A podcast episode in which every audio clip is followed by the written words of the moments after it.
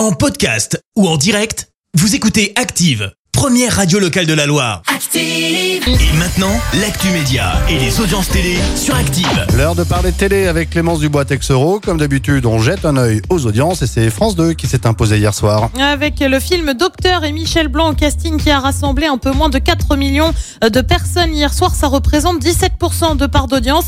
Derrière, on retrouve France 2 avec les enquêtes de Véra en rediffusion. TF1 complète le podium avec Star Wars épisode 9, l'ascension de Skywalker. Et puis une fois n'est pas coutume, on jette un œil aux audiences de samedi soir. Bah oui, il y avait l'élection Miss France sur TF1. Elle a été suivie par près de 7 millions de téléspectateurs, soit 42% de part d'audience. Tout ça pour voir le sacre de Diane Lair. Le feuilleton continue autour de la tricherie dans Colanta. Et oui, tu le sais, hein, la production de l'émission de TF1 mène actuellement une enquête pour en savoir plus sur les fameux dîners clandestins qui auraient eu lieu pendant cette saison des légendes. Ah, Ça concernerait plusieurs candidats, sauf que bah, le seul à s'être fait taper sur les doigts, c'était Eora. Il a été exclu, vous le savez. Et bien désormais, il y aurait une photo qui a été prise lors d'un des fameux dîners, photo que la prod aurait vue se pose une question. Les 100 000 euros vont-ils être versés aux gagnants? La prod réfléchirait là aussi à retirer le jackpot. Bref, une chose est sûre, à mon avis, il va falloir suivre la finale demain soir. Et puis, euh, France 5, mise en garde par le CSA en cause une pub diffusée dans l'émission La Quotidienne. La pub, c'est quoi? Bah, C'est une marque de plancha, sauf qu'en gros,